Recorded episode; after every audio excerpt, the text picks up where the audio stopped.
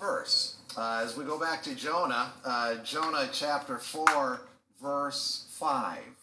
And uh, this kind of brings out the, the inner Puritan in me. We were just talking earlier about public shaming here. And uh, uh, this, this inner Puritan, uh, where, and some of the, the pastors that, that I love to either read or listen to, guys like Dr. Martyn Lloyd-Jones, who could preach an hour on one verse and sometimes one word, and they would do it brilliantly. Uh, I, I, can't promise brilliance, but uh, but we're going to look at one verse, and and it's a good chance. I've been gone for a couple of weeks. It's a good chance to review where we're at in Jonah, but also it gives us a little time to tie in some other scripture. There's so many aspects of Jonah that uh, could go unsaid and and maybe would, but uh, every now and then it's fun to just stop and and tie in uh, other scripture with what's going on. And, and we'll do that this morning uh, with Jonah. And to lead us into this, uh, just the real quick recap Jonah was told to call out against Nineveh. He hates Nineveh, and they are a, a troublesome people, but he ran the other way and and eventually he's on a boat and gets thrown off the boat because of the storm and he's swallowed by a fish and then spit out on the shore and and he does go to Nineveh and, and calls out against it and saying 40 days and God's going to destroy this place. And they, and they repent, which is exactly what he didn't want to have happen, but they repent.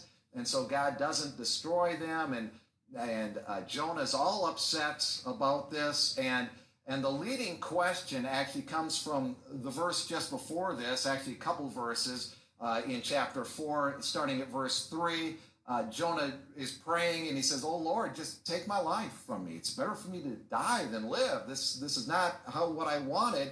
And the Lord said to Jonah, Do you do well to be angry? In verse 4. And that's kind of the leading question. And you notice there's really no answer to that question. There's it just kind of stops right there. Jonah, think about this. Do you do well to be angry?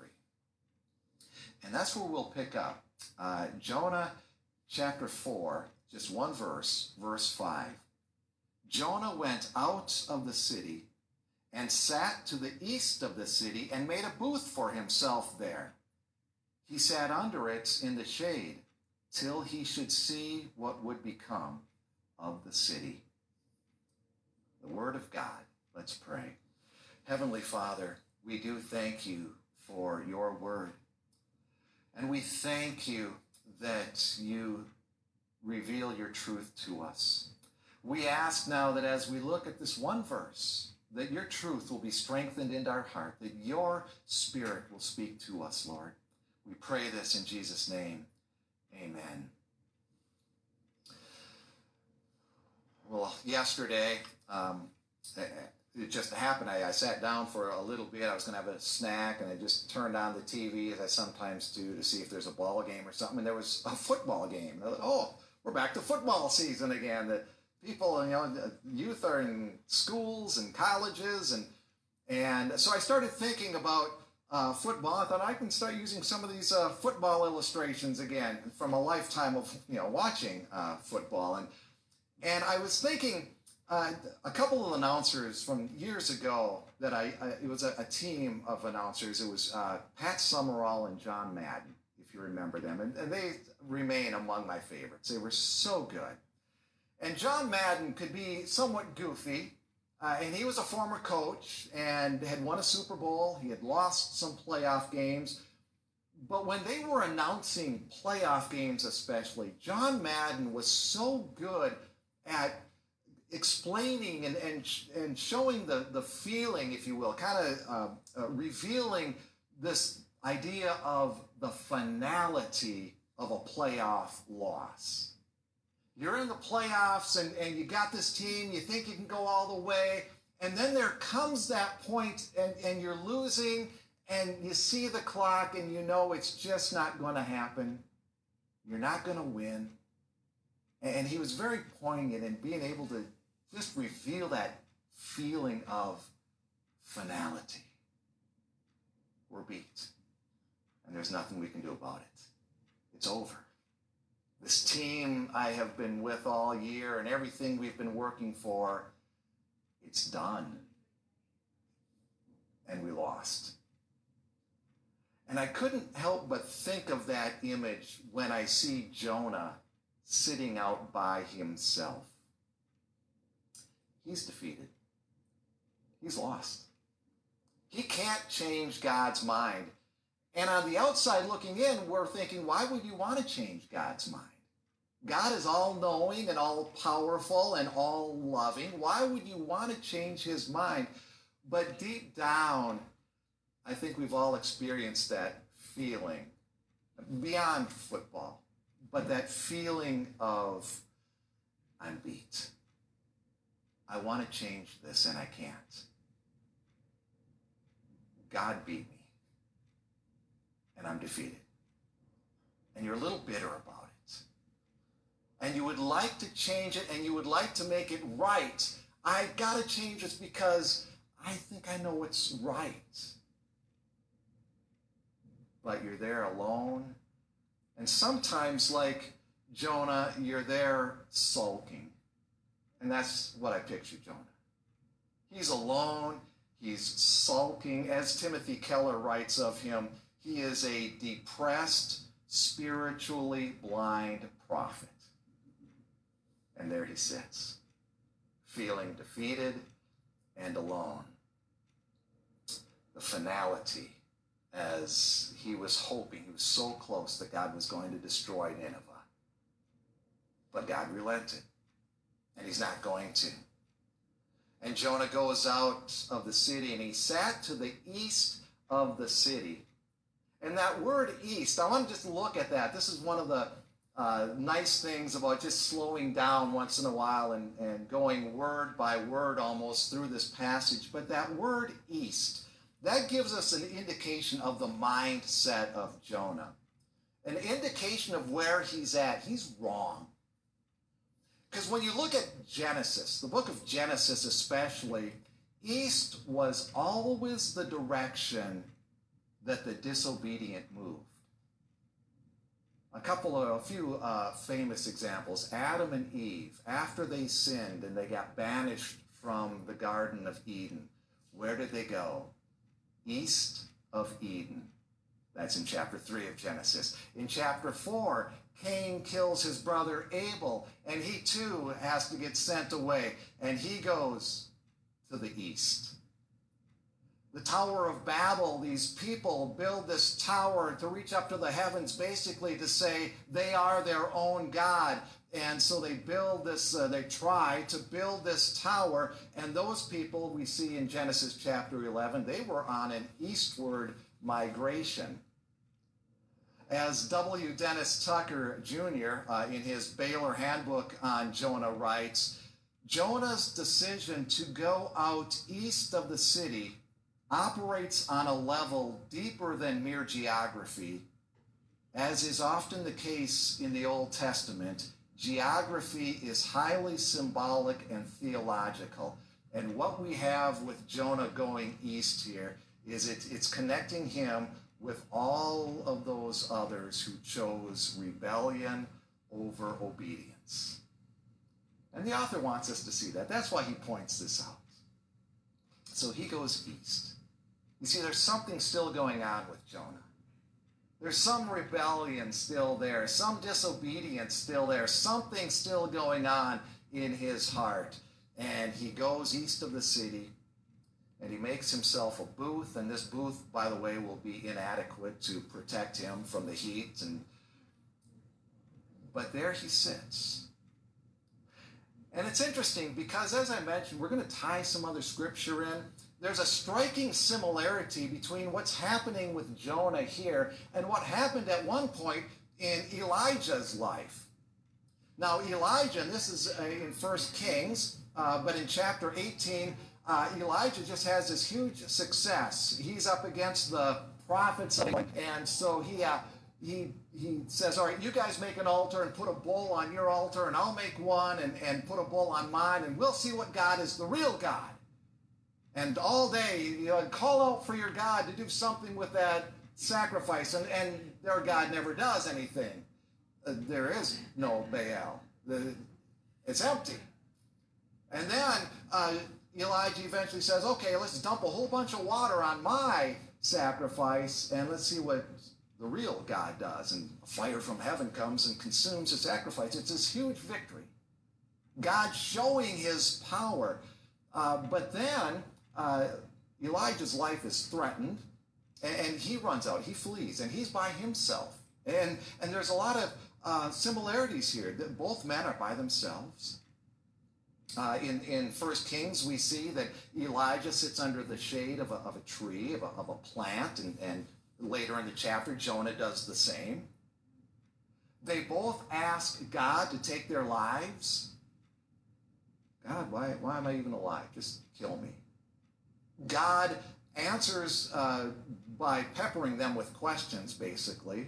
We'll see that uh, next time we look at Jonah, but he did the same to Jonah, just there with uh, Elijah, asking a bunch of questions. Now, there's a, a contrast, a major contrast, and this is uh, brought up. Uh, Kevin Youngblood uh, writes, where Elijah was despondent over his failure to bring Israel to repentance, Jonah is despondent over his success in bringing Nineveh to repentance. Elijah was basically calling out to God, to God, I'm, I'm trying to tell these people to repent and they're not listening. And if they're not listening, then what's my purpose? Just kill me because nobody's listening to me.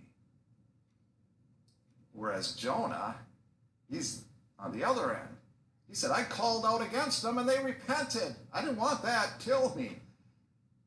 Now, granted, Elijah speaking to Israel. God's covenant people, and whereas Jonah speaking to Nineveh, a people he hates, but but then I would refer you to Abraham. In Genesis chapter 18, the Lord reveals to Abraham, I'm going to go and destroy Sodom. And Abraham uh, starts out by saying, But Lord, if you find 50 righteous people, will you save them all if you can find 50 righteous people? He cries out on behalf of the whole city, Save them, Lord. And eventually he whittles God down to 10. If you can find 10 righteous people, and in Abraham's mind, he's thinking, okay, I know Lot is there. That's his nephew, Lot, and his wife and two daughters. So I've got four. Certainly there's six others, right? Well, there wasn't. They got the four out of town, and then God destroyed uh, Sodom. And, and there's that kind of poignant scene almost that you can picture as the next morning when Abraham gets up and looks towards Sodom, and, and there's just smoke. There weren't 10 righteous people, but he cried out on behalf of them, and they were a wicked people as well.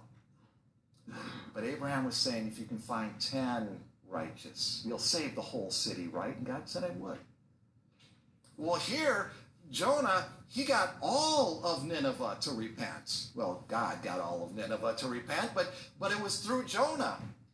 From the least of them to the greatest, it says in chapter 3. And, and way more than 10. But Jonah still wants destruction. He's still not happy about this. So we can see Jonah's mindset in all of this. And I did mention when we first started Jonah several weeks ago um, how Jonah, when you look at the, the parable of the prodigal son in, in Luke chapter 15, how Jonah plays the part of both brothers, actually. He's first the brother that runs away from God, runs away from his father, but here now, he's the older brother that when the younger brother comes back and repents, he's the older brother that's all upset about it. And if you remember in that parable, that the, the father threw a party for the younger brother. He's back. Let's have a party. And they kill the, the fattened lamb and they, they're, they're having this party. And the older brother is outside refusing to go in. And you kind of picture him standing there all alone, sulking by himself because the father had mercy on this scoundrel that he doesn't even want to call his brother anymore. He wanted the hammer of judgment to come down. And here's this older brother, and he is self everything. He is self pitying. He is self righteous. He is self centered. He thinks he's self sufficient. He's even thinks he's saved himself, self uh, salvation, if you will. He told his father, Father, I've done everything right. That lousy brother of mine, he did nothing right. You know what he did, but I've done everything right. And you see, it's that that attitude that can make even the best of us, and I use that word uh, relatively, the best of us can make us very hard-hearted or hard-hearted, that is, towards those we consider as failures, those we consider scoundrels. That attitude of, well, I'm right, and I should get what I and then we become even more bitter. It makes us hard-hearted towards them, but but even more bitter than when we all of a sudden realize, you know, we're not living up to the standard that we have set for them. And usually we take that bitterness out on them. And sometimes we'll take it out on God. God, what are you doing here? But much like the older brother in, in that parable of the prodigal son, Something is happening to Jonah where the father keeps pursuing. Much like the father came out to that older brother in that parable, we've noticed throughout Jonah that the father, the heavenly father, keeps pursuing Jonah, keeps working on Jonah, keeps asking him questions. Because as we've, we've seen earlier, the the root, if you will, uh, the, at the heart of Jonah's disobedience is his mistrust of the goodness of God. He doesn't quite trust what God is up to. He's not getting what he wants, and he's got this attitude, adopted this attitude that even God is working against him. And that's why he's sitting outside the city feeling defeated. Even though he had done what God had told him to, and Nineveh repented, he feels like this is everybody working against him. The whole world's against me, and I'm going to sit here and sulk.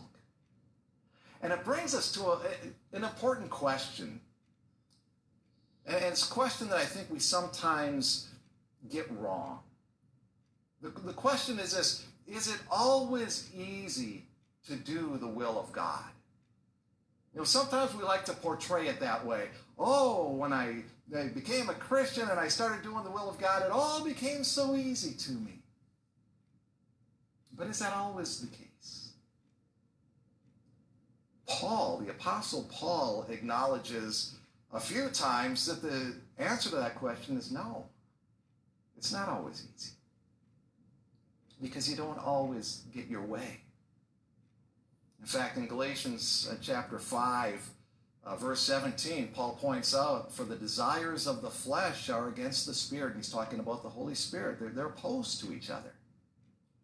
He'll talk about it in Romans. He talks about it in Ephesians 4. I know what I want. I know what's really best, but you know what? There's this sin nature working in me, and it's it's opposed to some of these things that God wants. And it gets hard. Because sometimes we have to fight that battle within ourselves. And in spite of that, at, at, at, the same time, Paul kept in his mind God's purpose. He kept in mind God's goodness, God's salvation, and he kept in mind how that was supposed to play out in his life. In fact, a few times uh, the Apostle Paul would write about his heritage and his lineage. You know, he was born upper crust and and in the right, he was a man of privilege, to, to use a word that we hear a lot. He, he had it all right nationality, right training, right education, right birth, everything. But Paul would say in 1 Corinthians chapter 9, he said, I'll, I'll, I'll surrender all my rights. Verse 33, uh, I do it for the sake of the gospel. that I may share with them in its blessings. He said, I'll, I'll give up everything for the sake of the gospel. I could demand all these rights. I, I have them all. All these freedoms that I that I I could demand. I'll give them up.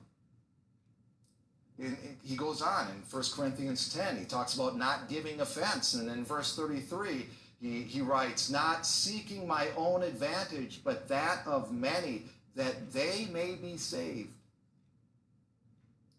Paul saying, I know I lived in a messed up world. I know doing the will of God isn't always what I want. It's not always the easy thing, but you know what? I'll give up that because I know the goodness of God. And I know the grace of God and the salvation of God. But here, Jonah is too self righteous and too self centered uh, to see that. And instead of seeing how good God is, all Jonah can look at in his mind is this list of grievances that he has against Nineveh. Here's what these people have done. And here's my list of grievances against them. And he refuses to work together with them. He's got a good start. Jonah, they've repented. But Jonah's just going to do the bare minimum and get out of town and sit there and sulk. He doesn't want anything to do with them. Matthew Henry makes a, a great observation.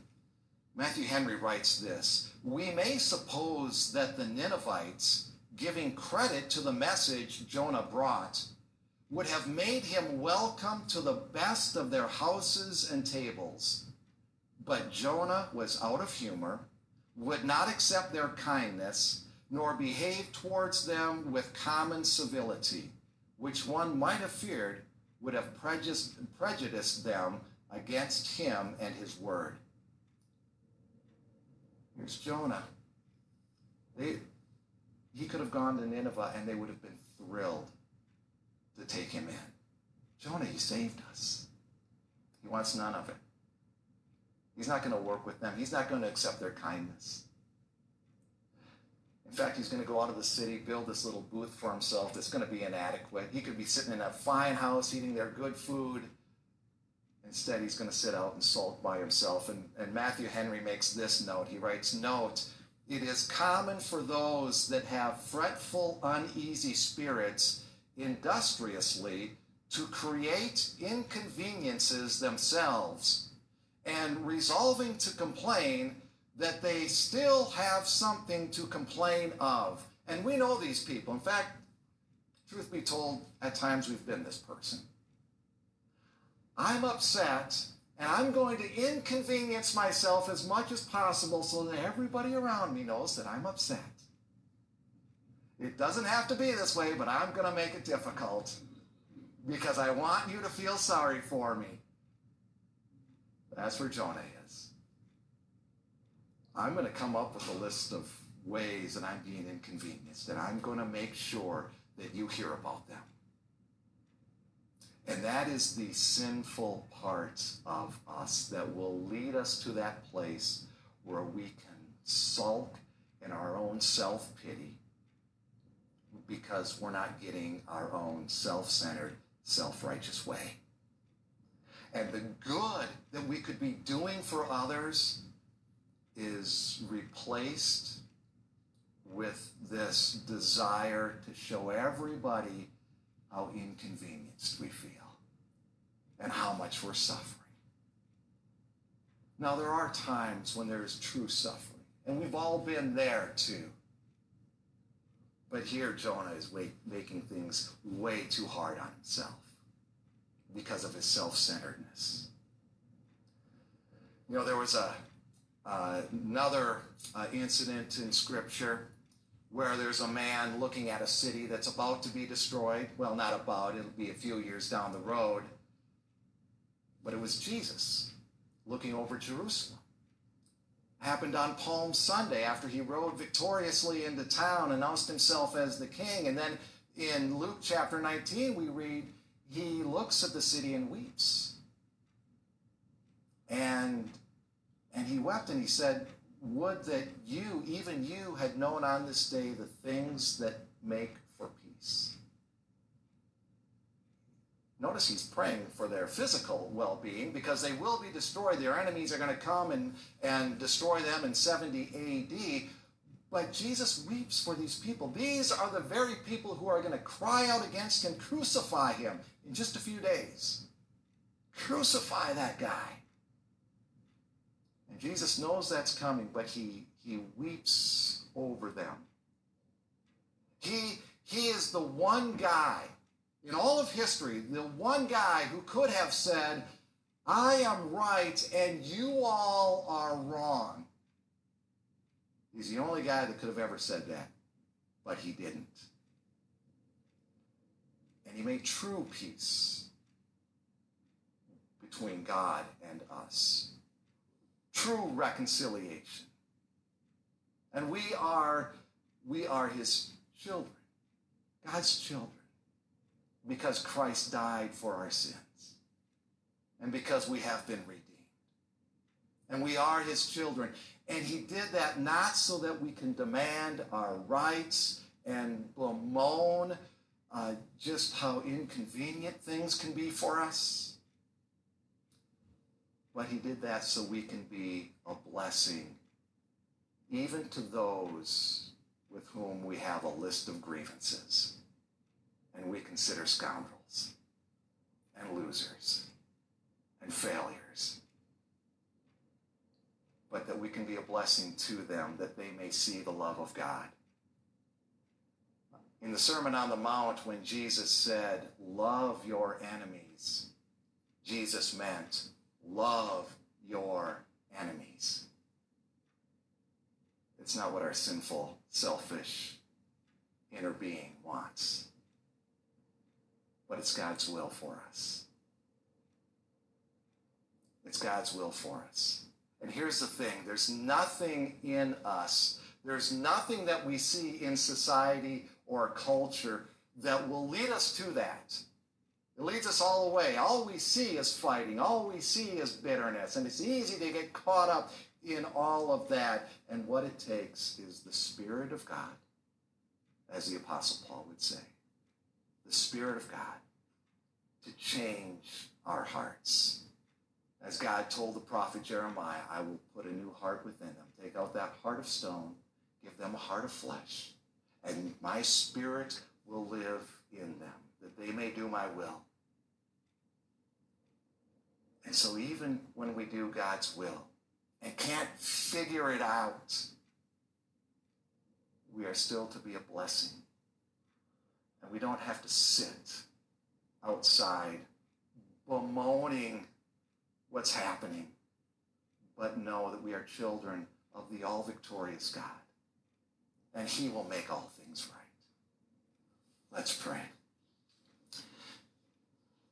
Heavenly Father, we do pray for your Holy Spirit to lead us, that you will give us those new hearts. Take away our selfishness. Take away our self pitying, our self centeredness. Help us to love our enemies. The list of grievances may be long, but Lord, your love is greater.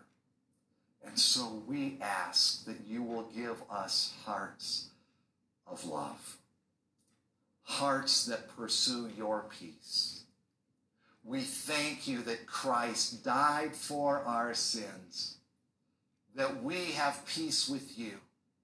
And we thank you that you have pursued us with your truth, that your Spirit leads us.